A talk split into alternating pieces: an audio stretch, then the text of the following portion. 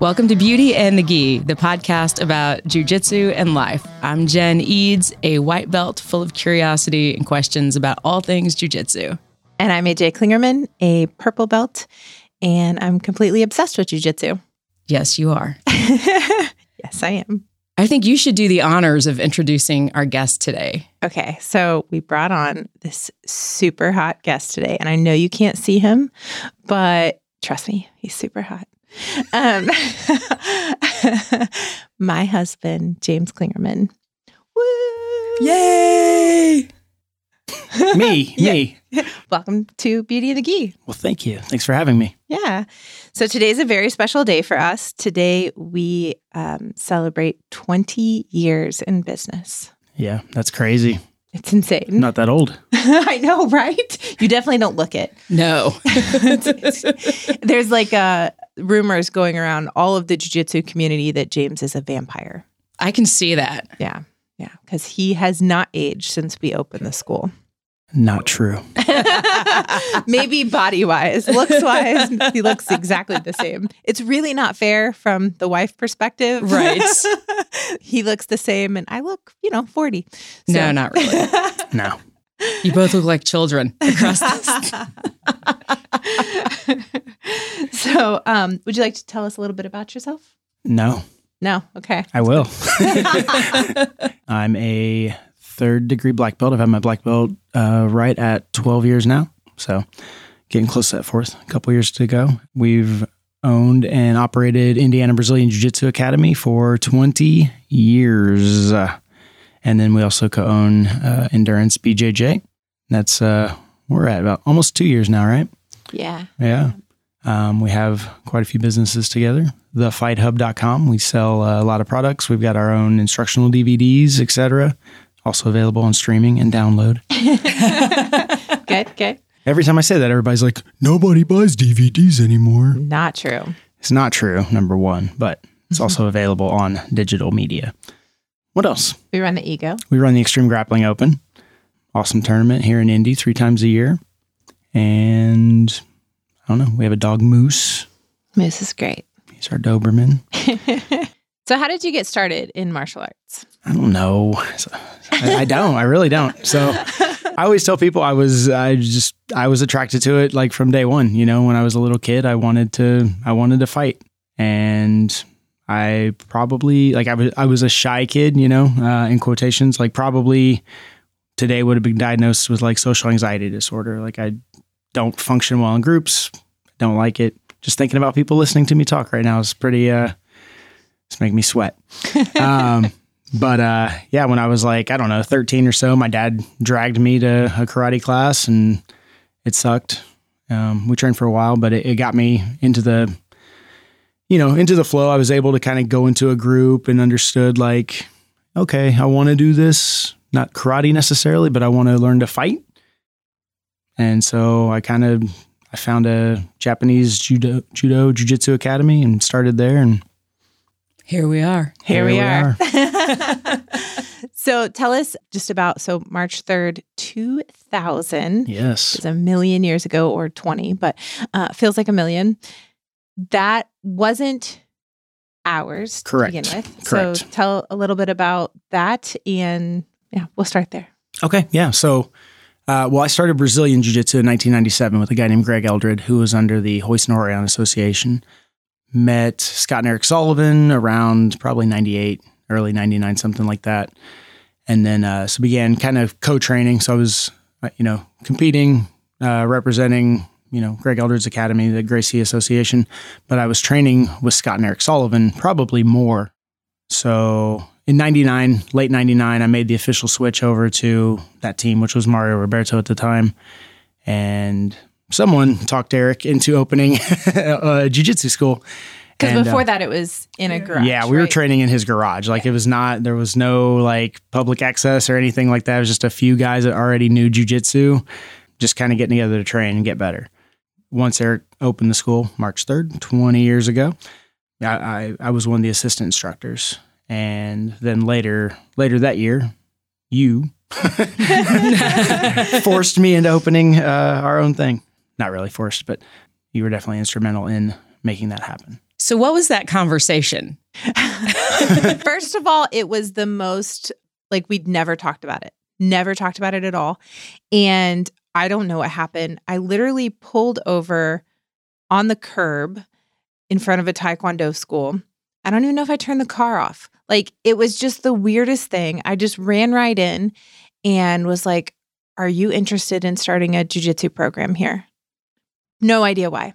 And he was like, Yeah, actually, you know, we've been talking about, you know, having some of our students do some groundwork and we have a second mat that doesn't get used. And I mean, very tiny little mat space. Um, and that was it. It was, I came home and I was like, hey, this guy's interested in having us come in and start teaching jujitsu. And we basically just sublet the back room and started our jujitsu program there. You say us. You weren't doing jujitsu at the time. I wasn't really. I I had done a couple of classes in the garage. I did a couple classes in the at the that school at the taekwondo school, but but I am the national taekwondo uh, champion choreographer. Yes. I'm going to need to hear a little more about that. So I've never done a day of ta- taekwondo in my life. We should start there. Okay. Um, but the instructor came to me one day knowing I was a dancer Mm-hmm. and just said, um, Would you be interested in choreographing our demo team? And so I did the choreography and they won nationals with it. No kidding. Yeah. Is that why the choreography was so good on that TikTok video that we did? No, that we stole from TikTok. That was a Oh. TikTok dance already. Really? Yeah, yeah. No, we stole that. See, I don't know the cool. Thank you for that clarification. yes. yes. But um, I, I will post some videos in the near future of some choreography that I've done. So Okay. It- It just keeps getting better. The more we do this podcast, the more stuff I'm learning. But, right? It's just interesting. yeah, it was it was completely crazy that I just stopped and did it and I came home and I was like, "What do you think?" Because we were also so we were living up in northern like Noblesville, so north of Indianapolis, and the jujitsu school was in Franklin, Indiana. So Oh it was my a gosh. drive. So this was the east side of Indianapolis. It's where we both grew up. We're both familiar with the area. And so it was kind of an in between. So he would go to Franklin a couple days a week and then teach a couple days a week. It was a horrible drive either way. Yeah. Terrible. Yeah. And no podcast then to listen There was to. no right? podcast. Exactly. We did a lot of books on tape Yeah. though. We really A lot did. of Tony Robbins cassette tapes. And yep. Yeah, definitely. you actually, you stopped in two schools that day. Did I really? Yeah. You, so you said you stopped in two places. Um, and the one guy basically was like, get out. I blocked that. He's like, He's dead me. He's like, jujitsu sucks. you suck. You're, you're a horrible person. Leave, leave my dojang. Yep. Must have blocked that out. That's Yeah, yeah. Never happened.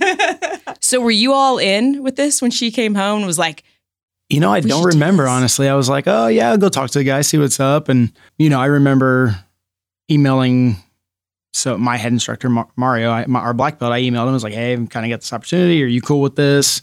And then I talked to Eric, who was the owner of Indiana Brazilian Jiu Jitsu, and I was like, hey, can can I start another branch? What should I call it? And he's like, just use our logo, use the name. Like he was super cool. And Eric is a phenomenal human being. Love that guy. But uh it's pretty much how it happened. We just like I was like, okay, logo. Like we eh, we just kind of had everything in place because we use the same name, use the same logo, and and then Eric actually ended up moving from Franklin into like a warehouse that up his here. brother it owned. was it Oh, was yeah. at 71st in Michigan. yeah, Yeah. So it was kind of up by our Zionsville school. yeah. And then after it didn't last long. so what made you think, oh, we should do a second school? Did AJ come home with that idea too? Oh, for Zionsville? Yeah. No, that was much longer. yeah. we really skipped ahead in some time frame here. We actually had two schools for a while, Okay. which was also a weird thing. from the Taekwondo school. We were there about two and a half years, and then the uh, the owner of the Taekwondo Academy came and he's like, "Hey, we actually bought this building. It's much bigger. It's a fantastic building." He gives me like tells me like how phenomenal this building is, and then he says, "But there's only one floor, Mm. so there's no room for you anymore." And I was like, "Okay, well, you know how how long?" And he's like, "Oh, you've got two weeks to be out." Oh my so gosh. we Yeah. literally just we had to close our academy. So one of my students let me teach out of his garage for two months while we found a building to lease. Oh wow. Um, so we moved. We ended up moving down to Greenwood, which we're still at. So we've been in Greenwood like over 15 years now. Yeah. So I taught in out of a garage for two months. I mean, it basically just wiped the academy out. Like we pretty much had to start all over when we moved to Greenwood. And then, uh, so yeah, I ran there for years. And then one of my kind of students, kind of like old school training partners came to me and is like, Hey, I got an opportunity to start a jujitsu school. Will you come look at this place? Tell me what you think, blah, blah, blah. So we get there and it is the exact same building the original IBJJ was in, like the same the suite same and everything. suite. Yeah, Still the had our heavy No bag kidding. mounts, Our like mounts were still on the everything. Yeah. and uh, which you know he once we got there he was like oh i didn't realize it was the exact same spot. And we looked at it and i was like yeah I, man i think you know we talked about it. I was like i think we can help you out. Like that would be great. The next day he backed out. Oh no. and aj and i were like you know what? It's so cheap. We can do this. And so we went ahead and opened a second location. And we had instructors down there. We would you know go down sometimes. What did we run? We ran it for about four years right? Yeah. and then it just it got to the point where like no one cared about it as much as we did you know Mhm. guys would show up to teach class and then they would leave and it was the guys were supposed to be cleaning like the the paid janitor wasn't cleaning and Oh wow. they were all kind of like not telling e- on each other type deal so Uh-huh. and they kind of created like a us versus them culture like instead of it being one team one academy it was like a south side versus you know Uh-huh. Yeah. versus james and Yeah. And it, it was also Indiana Brazilian Jiu Jitsu Academy. Like we kept the name, it didn't have a different name. Um, so yeah, there was a very us versus them kind of mentality. It was funny though, because like we went in one week span from not wanting a second location to partnering that we were going to get a second location to like opening a second location in a week. Like it was, it was just a whirlwind. And it was good. Like we, you know, we got we met a lot of people. We got new students from it that then moved to Greenwood once we closed that place. But all in all, it was a headache. it, was, it Mhm. was a lot of work. Um, and so, how we ended up with endurance, James's first black belt owned endurance. He opened it and then fell in love and um, wanted to move to Maryland. So he asked us if we wanted to buy it. And we said no No, no, no, no, no, no. i was like not a chance homie uh, i'll give you some money for the pads and the mats i'll, buy all your equipment but i don't Yeah. want the school And then we were kind of talked into yes. And then you were uh, doing some consulting work. and i talked a guy out of opening another school and I overheard him on the phone. And when he hung up, we were both like, oh, yeah, no. we forgot. That's why we don't want a second school. And so we were back to no for a while. and then uh you know we, we talked talked money and then it, it- ultimately it kind of boiled down to like we had all these students that would have no home Mhm. and it, you know it was like man that, that sucks so that was why we wanted to figure it out it, it wasn't a money thing it was like we we want these people to have a home Yeah. and then one of my black belts daryl came to me and was like hey man i actually kind of want to open my own school and he was teaching for me full time in greenwood Mm. um, he was like our head kickboxing coach, and you know one of the, one of my black belts that taught that jujitsu when I wasn't around. And um, I said, well, how about how about instead of you opening a place, we just move you over here? You know, the, the- this is happening. And he said, nope, yep. He said no. and kind of walked out. And he seemed real mad. and I was like, I don't know what I just did to make him angry. but then he called me an hour later and was like, it would be my honor. So, yeah, he's doing a great job up there. Yeah. Yeah. He just had to, he, he wanted to talk it over with his family and everything to make sure. Um, but yeah, so it just, it all went back and forth a lot before we decided that, yes, it would be a good idea for us to have a second place. And it's not always easy not to be, you know, whatever, but probably hardest on me just Mhm. because I teach at both academies several days a week. You know, like Yeah. I, I do the most back and forth, but I, I don't regret it at all. Like I, I love it. I love teaching up there. It's going really well. We love the Yeah. people. And Yeah. Yeah. So We've, we've actually moved from the, the original building we were in. We moved onto the main street. We've got a much bigger, much nicer place. Uh, we've increased the academy, the attendance and everything by quite a bit. I don't know that I ever would have started if you weren't in Right. Zionsville. right. Yeah. 'Cause Greenwood's far for something that you don't know if you're Yeah. gonna like it. Yeah, and I mean, like you'll you'll make the trip to Greenwood now to Right. train, but you might not have had you not already had the bug. right. Exactly. Yeah. I don't I don't think it ever would have Yeah. happened. Yeah. Because I think we'd talked about me doing it. And then when you had Zionsville, I was like, oh well that's really close. So there, No there goes that excuse now. Thanks. Aren't you glad? I'm so glad. Thanks for buying a school there yeah, to you're get very me welcome. started. You're I very- I did it just for you. but I mean, like he's right. Like we wanted, you know, those were our teammates. We didn't Yeah. want them to end up dispersed or quitting jujitsu or anything like that. We wanted we wanted them to have a home. How has it been growing the business from 20 years ago? Was there any other, I mean, other than garages in Indiana, was there really any, that many other places to train? No, not really. I mean, we were the first in Central Indiana to have a full time academy. Um, you know, like I said, Greg, uh, my first jujitsu coach, he's like an engineer or something. He's still got like a really nice job. He at the time was teaching twice a week out of a um, like a basement for uh, an insurance place in Westfield. Oh, wow. It was a tiny little room, probably probably not even as big as the room we're in. Uh, tiny little room just in a basement. So I drive an hour plus Wow. up there a couple times a week, you know. And so there really wasn't like, you know, you see karate schools and strip malls everywhere, but there was Yeah. no jujitsu like that anywhere. So we had the first actual like jujitsu business in Indianapolis. But yeah, we didn't know anything about business no at all. like it was doing. I was like, guys, I teach jujitsu. Come do jujitsu. Everybody wants to do jujitsu. Like it's the fastest growing sport in the world. Why aren't you doing jujitsu? And and uh, you know, we I taught MMA and kickboxing and and and all the things, you know, and Mm-hmm. it just people just weren't coming in. And some people would come in and go, "Oh, this is hard. I thought I could just do a Uh-huh. kata and look in the mirror and like do some dance moves, and I'd be Van Damme." And well, and people didn't really know, like, a lot- you know, so one, we could get people from two and a half hours away to drive to us because they knew what jujitsu was. Right. So they knew the value of James and his teaching. So people would drive from far away, but nobody in the neighborhood behind us was coming. Right. You know, like because Yeah. people just didn't know what jujitsu was. Yeah. So like you should uh the family that came in to learn jujitsu. Oh, yeah. So, so this was after we had moved out of the Taekwondo school. We're down in, this is also like probably, I wasn't the best at talking to people and getting them to do jujitsu. like, yeah, we've come a long way. yeah, you know. But uh, so, yeah, so I'm in the middle teaching class one night and good sized class. And uh, this For fam- the time. for the time, yeah, for the time. Like, um, and this family's a, a mother and her son and daughter. They come in, and so we didn't really. We had a very small lobby, no seats or anything. So they're like, "Hey, we're interested in jujitsu," and I said, "Well, you know, I, actually, I just started the jujitsu class. You guys can come around here." So I had them like sit on a heavy bag on the mat, Uh huh. and I was like, "You know, my name's James. If you have any questions, feel free to just kind of flag me down and ask." And so I, you know, I teach a couple moves.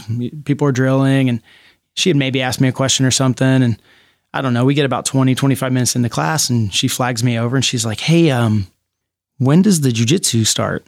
And I was like, uh, this is the jujitsu class. And she's like, Oh. And she just stares at me and they're kind of looking at each other. And I was like, We seem confused. Like, what, you know, what Uh-huh. can I help you with? And she goes, Well, we just saw the Matrix and in that he says that he learns jujitsu. Where did they do jujitsu in that? And I was like, they actually didn't. And she's like, oh, what did they do? And I was like, they did like a movie. Like they were inside a com- like I didn't. I was like, they were in a computer. like, but uh, I was like, oh yeah, you know, blah blah blah. And I said, well. You know, for an extra 250 bucks a month, I can I can tie some like wires to the ceiling and I can push you across. And she was like, no. Oh my gosh. I'm like, okay, well, so they're not students. we always do a 30 day free trial. Where are you going? Bye. What do you think's been that tipping point then that people are now like, oh, jujitsu, I want to go try this out? I don't know. So MMA, obviously, you know, Yeah. yeah, but the ultimate fighter. yeah, the Ultimate Fighter, big time. Um, just MMA is a lot more w- widespread now. You know, back back mm-hmm. in the day, it was called NHB, and it was kind of underground, and like you know, there was one UFC a year, maybe, and now there's like three a week, and you can't keep track of them. And but it, you know, it's on every major network, and it's on pay per view, and it's on online, and everybody's talking about it, and you know, we're, we're talking about it on this podcast, and so it's it's much more popular now, but. also jujitsu is kind of at the point now where it's it's kind of becoming popular as well, Mhm. aside from MMA. It used to be you did jujitsu to fight, right? And now now jujitsu is kind of this growing sport on its own, and jujitsu by itself is becoming more popular, and then the, the no-gi stuff's becoming more popular. There's guys making big money in events like EBI and Abu Dhabi, and then they get popular and they're teaching. So it's just it's just a lot more mainstream now than it was 20 years, even 10 years ago. Yeah, I, I don't think. I mean, I might have heard of it before you, but then I was like, whatever. Yeah. Yeah. Well, th- and that's a big thing. You know, like the big differences are there's, you know, so much more to the internet. I mean, you know, when we were first, like there really wasn't YouTube when James was first doing jujitsu.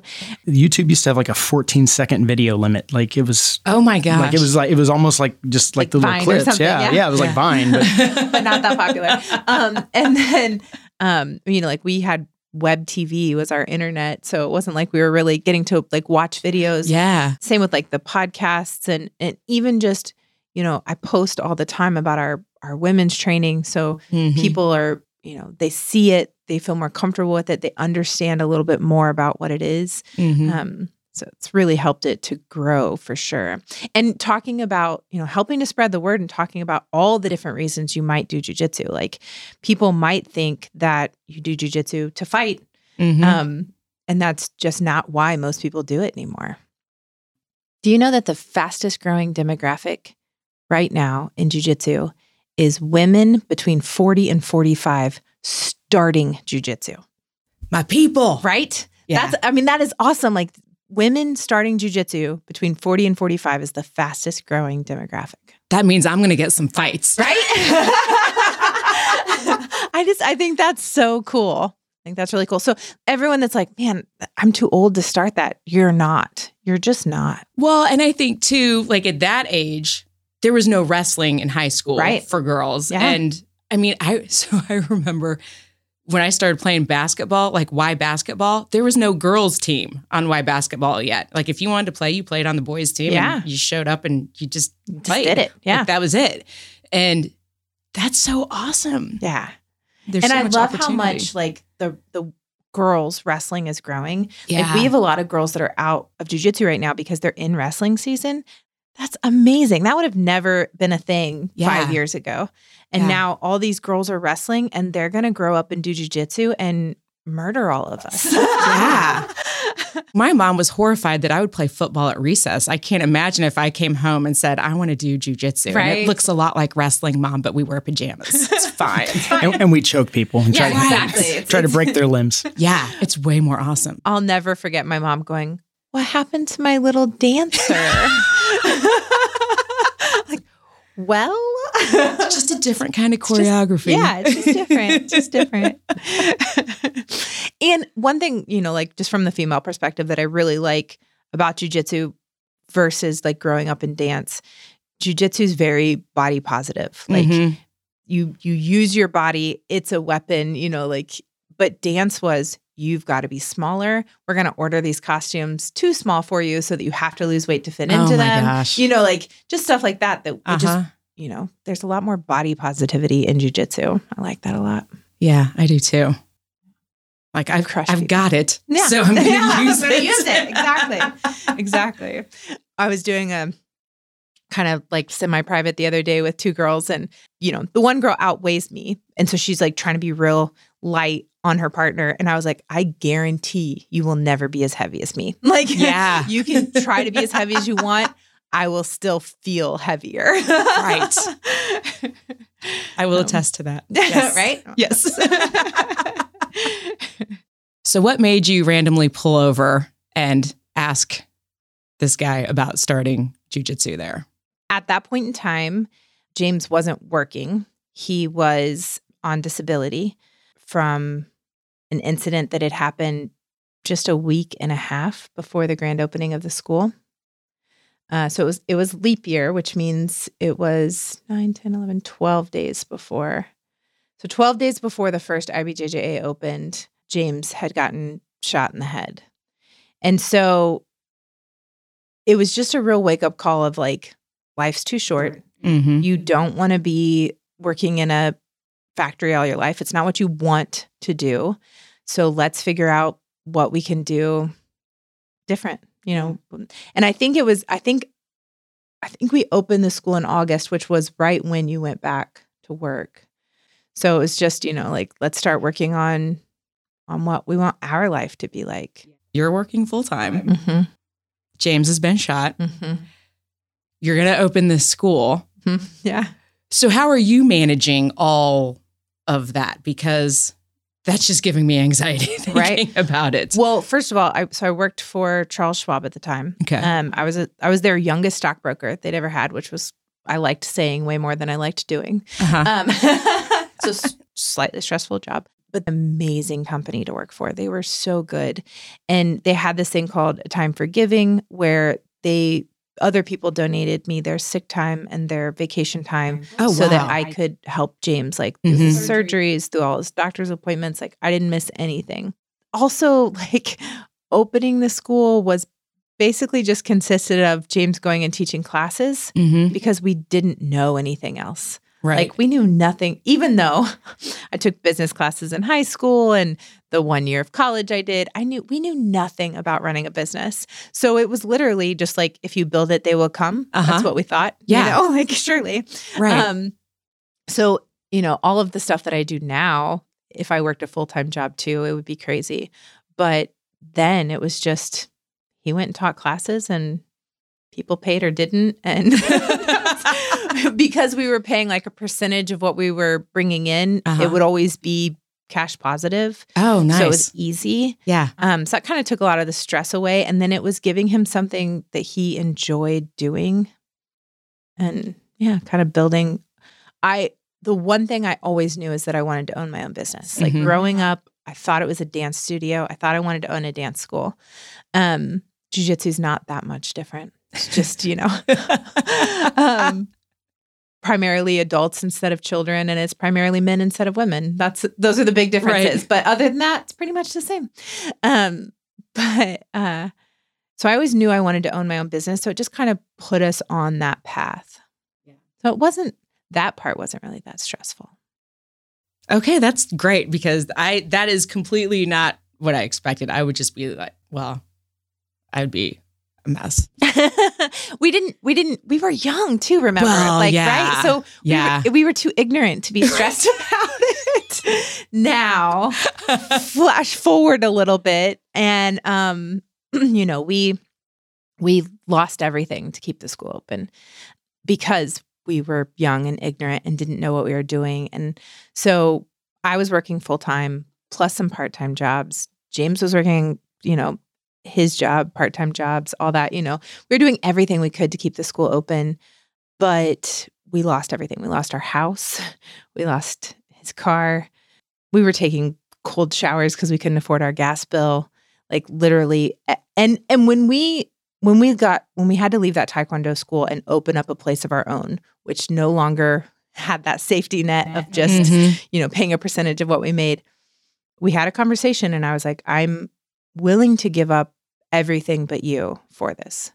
You know like our relationship cannot be a problem but whatever else doesn't matter. Mhm.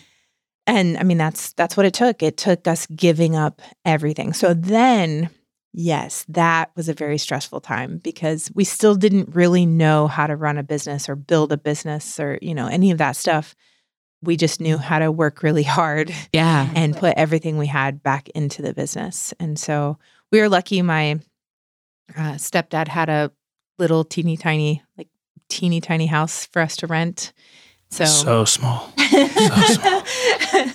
so we went from like 1750 square feet to about 700 square feet and um, we were there for several years while we got our act together At any point in time, were you like, I'm done. I'm just going to go back to work for man. I don't and- think so. no I, I will tell you, like I, I told the story to somebody the other day, but waking up in that tiny little house every day was just a reminder of what had happened, and it was it Mhm. was almost motivating. Like every like literally, I'd wake up every morning for seven and a half years, and I'd go, I hate where I'm at. I Yeah. hate being here. It was just it was terrible. but you know, we once we we you know we met we met our, our our coach Scott, turned our lives around. Like he really showed us how to how to start running a business like a business and Yeah. how to actually make some money doing doing what we love doing. right. Um, but it was in it was in that seven and a half years when when we were able to kind of like really turn our lives around, you know, and um, even though I hated being there, we it was like, oh, well, we're we're actually not going to be here forever. I can We can see the yeah, light. We Yeah. can see the light. So And we knew like it, we were already in far enough into the academy that we saw people's lives changing. Mm-hmm. You know, we had already heard like a guy who, you know, called and was like, honestly, the intro class just saved my life. Like, you know, just little stuff like that, that it was just like, this is where we're supposed to be. And even though like things are kind of falling down around us, this is what we're supposed to be doing. We just have to keep pushing forward. So let's go back to the intro class saved that guy's life because I don't know if jujitsu could save my life right now. well, depends on, I guess, who you exactly. uh, yeah, so he did the intro, and he, he might have even done another class, but but one day he was just like, "Hey, man, like I work uh, loss prevention," and um, he's like, "What if somebody has a weapon? What, what if somebody has a knife?" And we sat down and worked, man, not maybe 20, 30 minutes just on like just control, like just some really simple basics. None of this like crazy, like, you know, waving the knife and flipping it and re-stabbing them. And it was like, you know, just some like, hey, let's let's get a hold of the wrist. Let's let's get into this position where we can effectively control the situation. And sure enough, like I don't know how how many weeks went by. And he had been to a couple classes, you know, with, within that time frame, but someone shoplifted. He tried to stop them and they pulled a knife and attacked him. oh my gosh. And he he was able to control the knife, take the fight to the ground, dominate the position where he could not be attacked, and was able to hold the person down until the police were able to come and arrest him.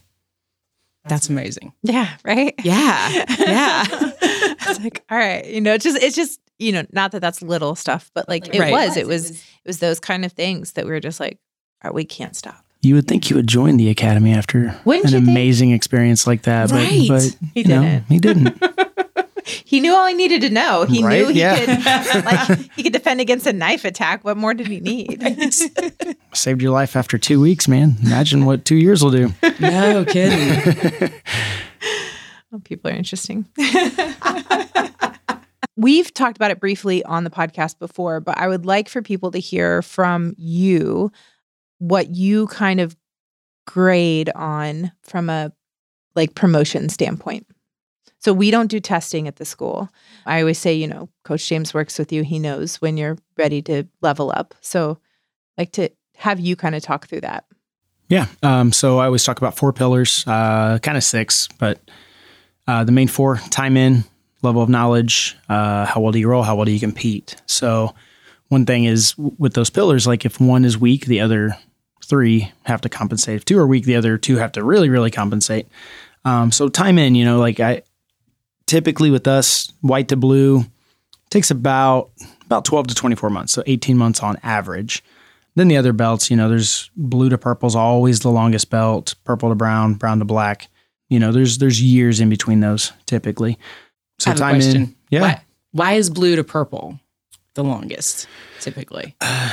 blue belt's kind of where you at blue belt you have a decent foundation and then you kind of expand on that foundation so uh, you know i'm a firm believer in in having a, a strong foundation the stronger your foundation the the higher you can build a, a building right like the taller the skyscraper the the deeper the basement um, so that blue belt getting getting to blue and then blue to purple's kind of like like building the foundation and then mastering the foundation um, and then you're just you're adding to it along those lines. But uh, that's why there's a lot of talk. People think there should be another belt in there to kind of like chop up that like white, blue, purple area. But just be a blue belt for a while, you know. I Yeah. so I I tell people I I had my blue for four years, pretty much to the date, like four years to the month.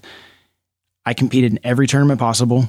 Um, I went two years without even losing a match at one point. Uh, maybe a few like open weights, but like in my weight, like I won every tournament I went to for two solid years. And that was year two to three or one, yeah, from one year in to three years in. So I still had another whole year before I ever even got promoted again. Oh wow. Um, you know, and that was training six days a week. Like my students don't train as hard as I trained when I was a Yeah. blue belt. They don't compete as much as I competed when I was a blue belt for the most part. You know, the blue belt's just it's just a long belt. It's just I don't know. It's how it is. It's a lot to live up to, guys. It's a lot to live up to. Six days a week, compete every weekend for four years. I do you my might best. get a stripe, maybe a stripe. Um, but yeah. Oh, so yeah, time in level of knowledge. Obviously, like like anything, you have to know the techniques. You have to be able to teach it. You know, you can you can roll great, and that's fine. But if you can't show somebody a basic move or have an idea of what you're actually trying to do, then you're not going to get ranked. You know, Mm-hmm. rolling. Obviously, you know, jujitsu is not like some of the other martial arts. Like in in traditional martial arts, you can you can do your katas and you can kind of know the moves, but never, not one single time, ever put them into practice. So you never have to actually hit anybody or get kicked or anything, and you can get a black belt. Jiu-jitsu is not like that. Jiu-jitsu, you have to be able to use it effectively against someone who also knows it, or at least against somebody who doesn't know it. Maybe I don't know, but um, but uh, you, got to be able to use it. And then you know, I, when when I started jujitsu, it was to compete, and, and that's what everybody was. Like if if you were one of the guys that didn't compete, you were the weirdo. You know? Really? Oh yeah. Like if somebody was like, I don't think I want to compete, we're like, oh well, then we don't want to train with you because something's wrong. like you, I, I don't know, I know you have an infection or something. I don't, I don't want to touch you. but you know, it was like everybody in the room Yeah. did jujitsu to compete in some form or another. And it's not like that now at all. You know, like Mhm. probably 80% of our people don't want to compete, but I force them to. They're going to. You don't force them to. I do. at least once. It- at least once or You- twice Yeah. per year. Um, so now we have a lot of guys that don't compete, a lot of guys and girls. Yeah, probably. Yeah. I mean, my women mostly all Oh, yeah. compete. Like Yeah. they're, yeah. But uh, you know, so competition is usually that one that's either super strong or super weak. So if if you go out and you compete and you smash everybody, you can get away with not being the most technical guy in the world. If you go out and compete and you lose constantly, well, you're gonna have to have a little more technical knowledge. You're gonna take a little longer between belts. That's me. and then you know we, we pillar five and six are just um, continual improvement like you know we're all going to get to that point where we're not able to physically improve we're not getting faster you know i'm 40 now so like i'm i'm getting slower and weaker by the day and i'm super slow and weak already so but i'm always trying to learn new jiu-jitsu i'm always trying to make what i already know better um, and then number six is just just don't be a turd bag like just be a decent human being and oddly enough, that's super hard for people. Like, Yeah, that might be the hardest. Yeah. Moral compass. So, I mean, ideally, we wouldn't want anyone to, you know, carry a high rank under us um, or under him, but, you know, that, that Mhm. flies his flag. yeah. That isn't a good person. Right. So, you know, on rare occasions, someone might slip through the cracks or someone might change Mhm. uh, deep in, but typically, like that's, you know, those types of people don't make it that far with us. So, yeah. what are you working on right now as part of your continuous Me personally? improvement? Yeah. Um, so I'm I'm doing a lot of 50-50 stuff right now, and then I'm I'm working in deep half. So deep half guard is like my it's the one thing I've just never really sat down and messed with a ton. I've got a handful of moves, and that's about it. Mm-hmm. So I'm doing some deep half stuff, um, and then deep half into 50 50. Um, and then we've been working a little bit of the the little chair sweep, the Carolina, I think it's called. Um, just some stuff with that. Also working into 50 50. Um, so that's about it. Top wise, still doing some high collar passing stuff. My DVD should be out. We'll have a link to that in the show notes. yes, yes. Uh, what else? I really like the high collar passing. That's some of my favorite Yeah. stuff. Yeah, I've been doing a lot of that, but the DVD's filmed. So, like, Yeah. So now you need to like move on to I whatever's next for I'm trying to. That's funny. This is why you write your game plan down, ladies and gentlemen. Right. Mhm. How do you decide what you're going to work on next? Well, sometimes something fun just falls in my lap, and I go, "That's what I'm gonna do." Uh, other times, I have a glaring weakness, like Mhm. deep half. So, you know, people come to me with questions, and I'm like, "I don't know the answer." So, I guess I'm doing deep half guard for the next six months. you know, um, but you know, so like with stuff like that, like I'll go to trusted people, you know, deep half, you know, guys like the Mendes brothers, Ryan Hall, guys like that. I'll, I'll look at some of their instructionals, and I will tell you, like typically, if I watch instructional, very rarely do I mimic their game. Mm-hmm. I'll see what their concepts are. Um, I might steal a technique here and there, but I just kind of put it into my own game. Yeah. Like I go, well, yes, I see all these things you're doing, but I'm going to do those things that fit into the way I already play. So typically what, you know, I, I throw a bunch of like different, different instructionals into my little blender and what comes out is completely different. James has an amazing memory too. Like, I'm pretty sure if you asked him about nationals in 1998 in California, he could tell you every match. of mine, yes. Right, of yours. not of the whole yeah, yeah. tournament. Not of the whole tournament, but of yours. Like step by step, everything that happened. It's insanity. I don't have a memory like that. I really wish I did. Like I'll come off the mat after a match and James will be like, "What happened?" I'm like, "I don't know." I think Did I just win or blocked mine No. out. yeah. Yeah, and some sometimes just your emotional state during the match. When when it's a slow match and you're winning and you're calm, it's easy to remember everything that happens. But when it's like a high intensity, Yeah. like I hurt my back and I want out of this match the whole time, and you know you stop focusing on on what's happening, or or you turn into like that survival mode where that's what Mhm. you're thinking of is like just don't die. Yeah. It's it's much harder to to remember. You know, I. I I had a match in 97 and honest, I can remember bits of the match, but what I remember is just pain. This guy like literally like I always say it reminded me of the old Tom and Jerry cartoons when like Jerry's the mouse, right? When he takes the he gets like the super potion and he's a muscular mouse and he like grabs Tom and just like bomb, bomb, bomb. That's what this match felt like. The oh guy Oh chipped gosh. like six of my teeth. Like it was, hor- I hurt my shoulder. Like he was just, he manhandled me. I remember sweeping him into mount one time. And other than that, I have, I just remember him like crushing me and I don't know what happened. Oh Like my it was horrible. I lost. I know that.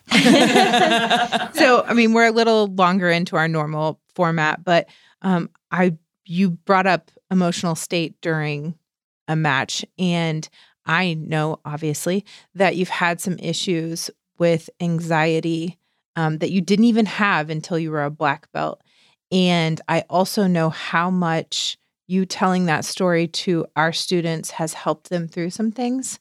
Um, so I'd like for you to kind of talk about like how did the anxiety start? How did you get past it? Oh yeah, I do know. I, I was like, I don't know when it started. I do. I can pinpoint exactly the day it started. Um, so I was on an airplane flying to Florida uh, via Pennsylvania or something. I don't even know where it was going, but uh, I was going actually to get certified as an Abu Dhabi referee, and um, we get to cruising altitude, and I was like, man, my ear hurts really bad. I had a little ear infection getting on the plane. Didn't think much of it. Starts burning, burning, burning. I'm like doubled over, just holding my face. And then all of a sudden, no pain. And I was like, cool. And then I realized I couldn't move my face. My whole left side of my face was completely paralyzed. Couldn't close my eye. Like I'm drooling. I'm like, oh my God, like I just had a stroke. So I, I do a little stroke test, you know, moving my hands, getting them above my head. You know, I'm like, okay, I'm answering all the questions. I take my pulse. I'm like, not a stroke. I had an ear infection. Cabin pressure pushed the infection in. You know, it, it pinched my seventh cranial nerve. I've got Bell's palsy. Like I completely justified it. I, I, I understood exactly what was happening. I was like, no big deal. turned to the guy next to me who was with me, um, and also a huge uh, part of my stress. Um, and I was like, hey, I, well, I, it wasn't very clear, but I was like, I'm not having a stroke. I'm going to go rinse my face off. I'm fine. So I go, I rinse, I'm rinsing my face off. I'm kind of looking at it and I'm like, everything will be okay. No big deal. Not, I'm not panicked at all. Completely calm. I come out, I'm talking to the flight attendant, telling her what's going on. But I can hear the guy like, uh, you know, he got shot in the face and he's like kind of telling her. And so I come out, I was like, hey, I'm okay. No big deal. Um, this is what's happening. And then I'm, and I'm kind of laughing about it, you know. And then all of a sudden, I get real dizzy, and I was like, "Whoa!" So I sit down, and then my heart rate starts going, and then I'm like, just things are going haywire, and I was like, "This is horrible." Um, so they break, like, you know, we're on a plane, so they've got the defibrillator out, and they're like, "I don't mean to scare you, but just in case." I'm like, "You're fine, whatever," and uh, like I'm, I'm like pouring sweat and like they had ice on my neck and ice on my hands and they had oxygen on me and I'm just sitting there and I remember like everything going black. Like it was like when you get choked and you're starting to black out, like that's what was happening. And I was just like, this is it. Like I'm probably gonna die. We were 40 minutes from landing. Like Oh I'm gosh. literally gonna be dead on this plane. And I just I remember like the second everything went dark, boom, I snapped out of it. And I was like, oh my god, I'm freezing. Get this ice off me. And Oh my and gosh. like vision came back. I was kind of normal. My face was still kind of numb. And they came and they sat with me and they were like, like, uh, filling out paperwork and stuff. And as I was talking to the girl, and, you know, my speed was real slurry. And then it just Uh-huh. kind of gradually cleared up and everything went away. so you weren't on that No, flight. no. So imagine like, uh, you know, getting a call from like, Right. you know, So I called her from the ambulance From the as soon as we landed. Oh my god. yeah, yeah.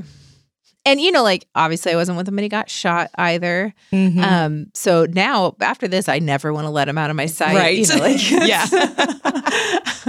but yeah, the the hospital I, w- I went to, the guy was just like, ah, it's your sinuses. And I'm like, I, this has never happened before. Are you crazy? And Was it all as the, a result of the ear infection then? So I think so. They they couldn't pinpoint it, and the, so the doctor was like, "You don't have an ear infection." I'm like, "Well, I had one when I got on the plane," Yeah. and he's like, "No, no way." And I'm like, "No, I'm telling you." Uh-huh. So I I'm sure it's what it, it pushed it in. It affected the the nerve in my head, wow. but so I called uh you know I called my my surgeon, the guy that my nose and throat doctor. And he's like, yes, it could be the sinuses, you know, because of the pressure. They could be, they could be pinching that nerve, Mm-hmm. blah blah blah.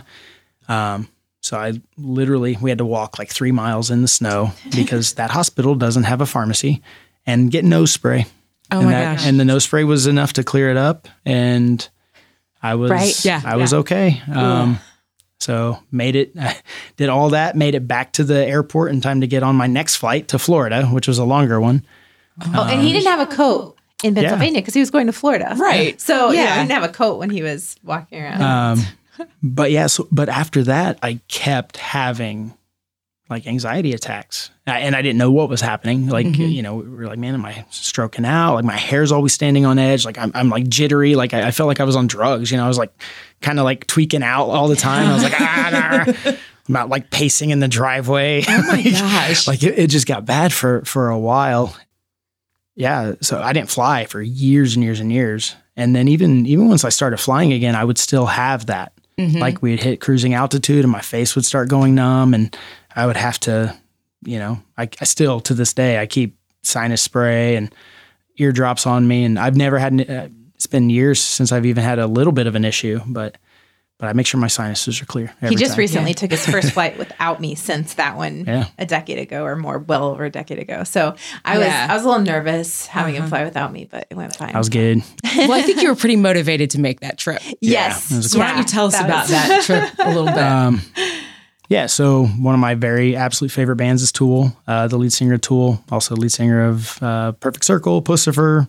He's been in a bunch of bands. Uh, a guy named uh, Maynard James Keenan uh, does jujitsu. He actually owns a jujitsu school down in Arizona. Blah blah blah. He owns like seven thousand businesses. But I've always just kind of had like this little bucket list, like oh, I'd like to train with Maynard. That would be really cool Yeah. for me. You know, it's like a selfish jujitsu thing, right? And um, so I've tried a couple times. Like a, a good friend of mine, Dan Camarillo, uh, Dan's buddies with him. Uh, Maynard always trains with like Dan and his brother Dave. And Dan hit me up the other day and was like, "So, well, Tool's just here." Mhm. And I I messaged Maynard on on Facebook on his little account, and I was like. Hey bro, I'm Dan's buddy. If you want to train, and you know he didn't get back with me. I'm like, whatever. Um, so Dan calls me. He's like, "Hey, Maynard just hit me up and wants a private before the Tool concert in Fresno, California." I was like, I didn't even reply. Mhm. Like I was just mad because I couldn't go. I was like, no, nah, not. so he waited like four or five hours, and then he just replies, "Are you dead?" I was like, "No, I just can't make it." And he's like, "Well, I haven't asked yet." So he's like, "Figure out if you can make it or not." So I was like, "Okay." So AJ and I talked, and we're like, "You know what? We, I can make it. Like, no Yeah. big deal. I can make it out there." No way was I not Right. going to make sure he got out there. No Yeah. way. Um, so, so yeah, so I uh, text Dan back. I was like, you know, ask him, make sure, make sure it's cool. Wipe up the And- Yeah, and then and then I'll go ahead and, and make it out there. And like, I mean, I don't even think two minutes went by, and Dan sends me a thing like, you know, yeah, hey, that'd that'd be great. So book a flight, fly out there. Dan picks me up at the airport, crash his place. Uh, he actually worked a half day the next day, so we about lunchtime head out, eat lunch, get to the venue.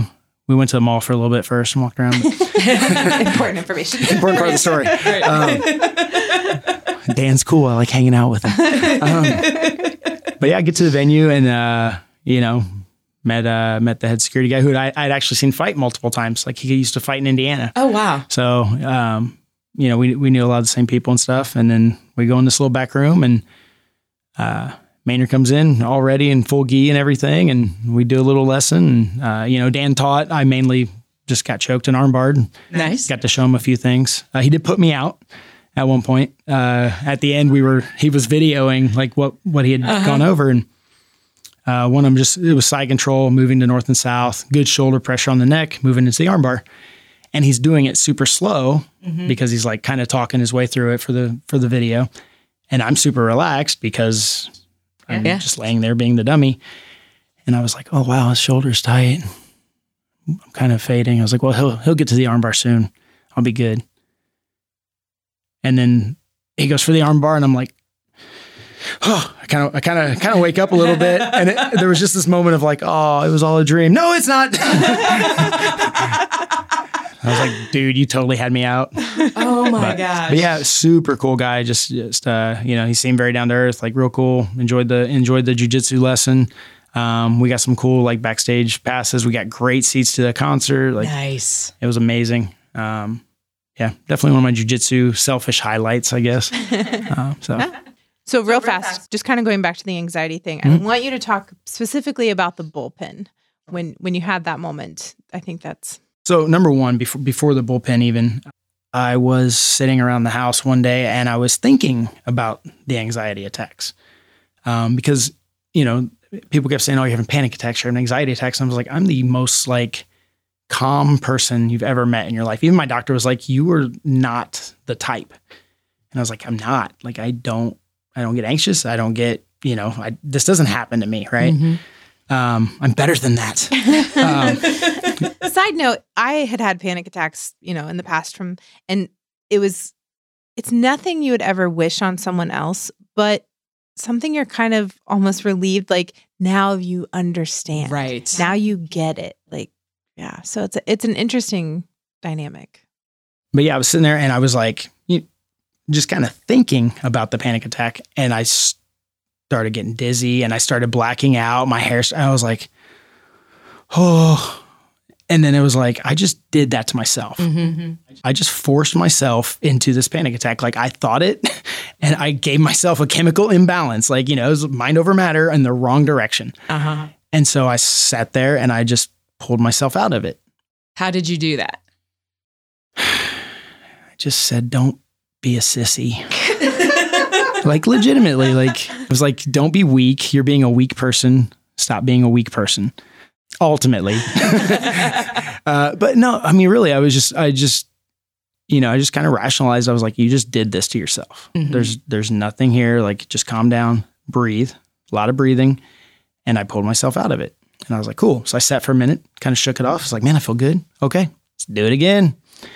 Start thinking about it. I forced it on. I forced it a little deeper that time. Did all the same stuff. Breathe, happy thoughts. Don't be a punk. Pulled myself out of it. So I sat and I did it six times. And each time I let myself get deeper and deeper into it until like that sixth time, I almost couldn't make myself go into it anymore. But I was like, holy smokes, like this revelation, right? Like I, mm-hmm. I'm, I'm, I'm doing this to myself. It's not mm-hmm. some weird outside anything. It's, it's literally all in my head, and I have absolute control over what's in my head.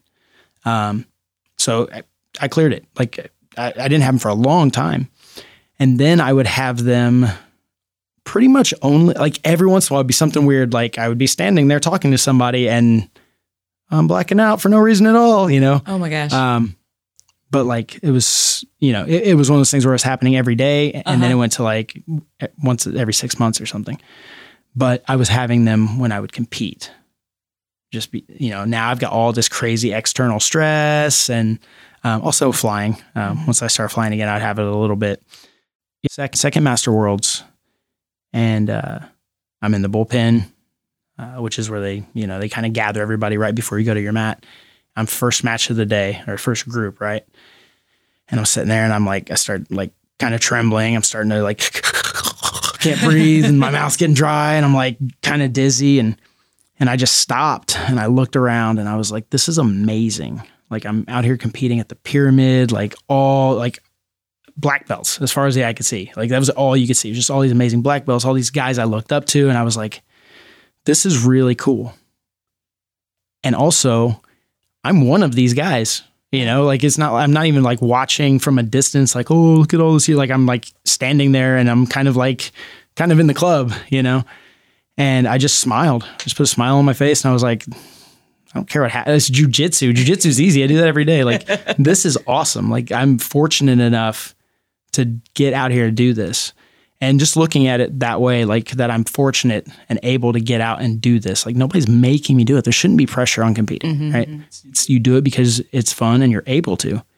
So I get I get over to my mat and I'm kind of stretching out a little extra, doing you know just some little warm ups. And my buddy Ray, who was kind of cornering me, he comes up and he's like, all serious, he's like, "Hey, bro, are you okay?" you know, because he he kind of knew, and I was Yeah. like, just couldn't stop smiling. I was like, "Dude, I'm phenomenal. Like you have no idea." And I went out and I had honestly one of the best matches of my life. I stuck with my game plan. Also, I accidentally registered up in weight. and so, you know, and I was this was right before I went to master 2. So, I'm like the oldest guy in the bracket. I'm the by far the lightest guy in the bracket cuz I'm basically competing up two weight classes cuz I'm a light middleweight. And uh I had a great match. I hit the takedown I wanted. Everything in my game plan worked the way I wanted, minus this guy was just better than me. He was faster, stronger, younger, and better at jujitsu. Like I'd do a move, he'd counter, I'd counter, he'd counter, I'd counter, he'd counter, I'd counter, he'd counter, and I didn't have any answers for that. yeah. Like he just he he extended my game plan as far as my knowledge base went. He beat me. He won he won the match in the end, but it was a close match. And he went on to smoke the next guy, like just murdered him. And then he lost on a ref decision to a three time world champion the next match. Wow. Um, and then two weeks later, he won Abu Dhabi Pro Black Belt division. So I felt great. I was like, wow, that like that was a good match for me. Like it was Yeah. like, uh, slim margin. Um, but it made me come back and it just expanded on my game plan. I was like, okay, this guy did this when I got here. Nobody else has ever done that. So I, then I had answers for, you know, like three or four different positions of just places I had never been, you know?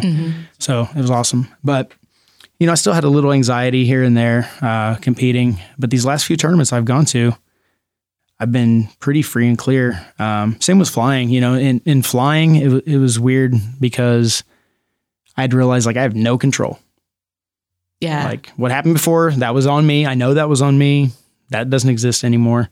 So any anxiety I have, like I just have to let it go because either the plane's going to land safely or it's going to land not safely. Like I, it's not on me at all. Like I, I have zero control. So what happens Yeah. happens, right?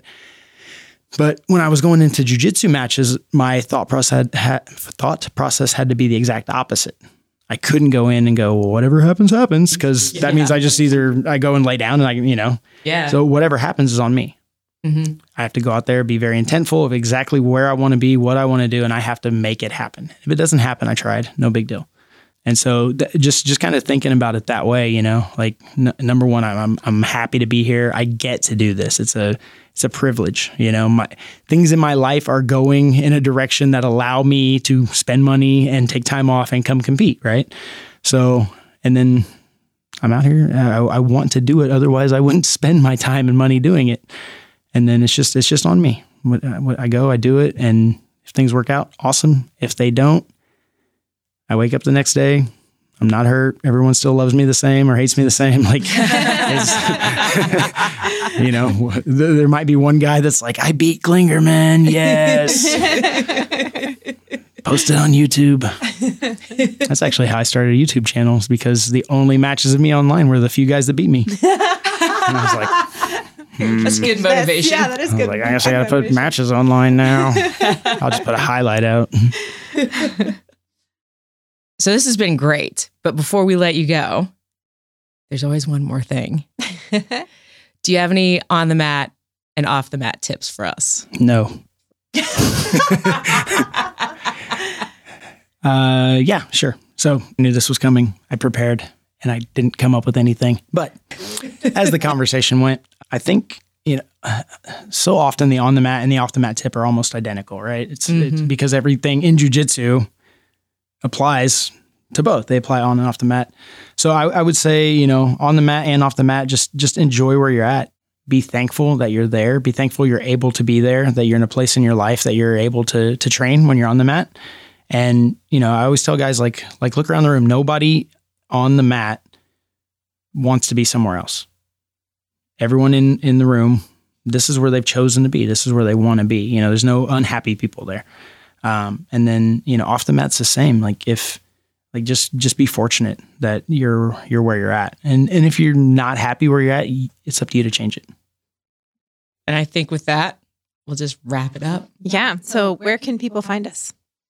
You can connect with us. Well, first of all, if you have not subscribed to the podcast yet, go ahead and subscribe so that you do not miss a new episode as soon as they drop. And you can connect with us on Instagram at Beauty and the Gi Podcast. And I'm also hanging out there at Brassy Broad Jen. And I'm AJ Klingerman. You can also find us on Facebook at Beauty and the Gi Podcast. And you can join our group, Beauty and the Gi Gang. And of course, subscribe to our YouTube, which finally has some videos on it with some techniques. So Good. sometimes sometimes that gets hard for me. Like I get in my own head a little bit, even though I coach so much against it. I just I get in my own head a little bit. So sometimes it's hard for me to do those videos, but we finally have some videos out there. Yay. Yay. And we love hearing from you. So send us a DM on Instagram. Let us know if there's any topics that you want to hear us cover in future episodes. Just let us know what's on your mind and where you're listening and where you're training and what you're working on. Yeah. And after listening to James today, I think uh, we're going to do a future episode on game planning. I think we should really dive into that a little more. I think so too. Come back for that. Exactly. And we'll see you On, on the the mat. mat.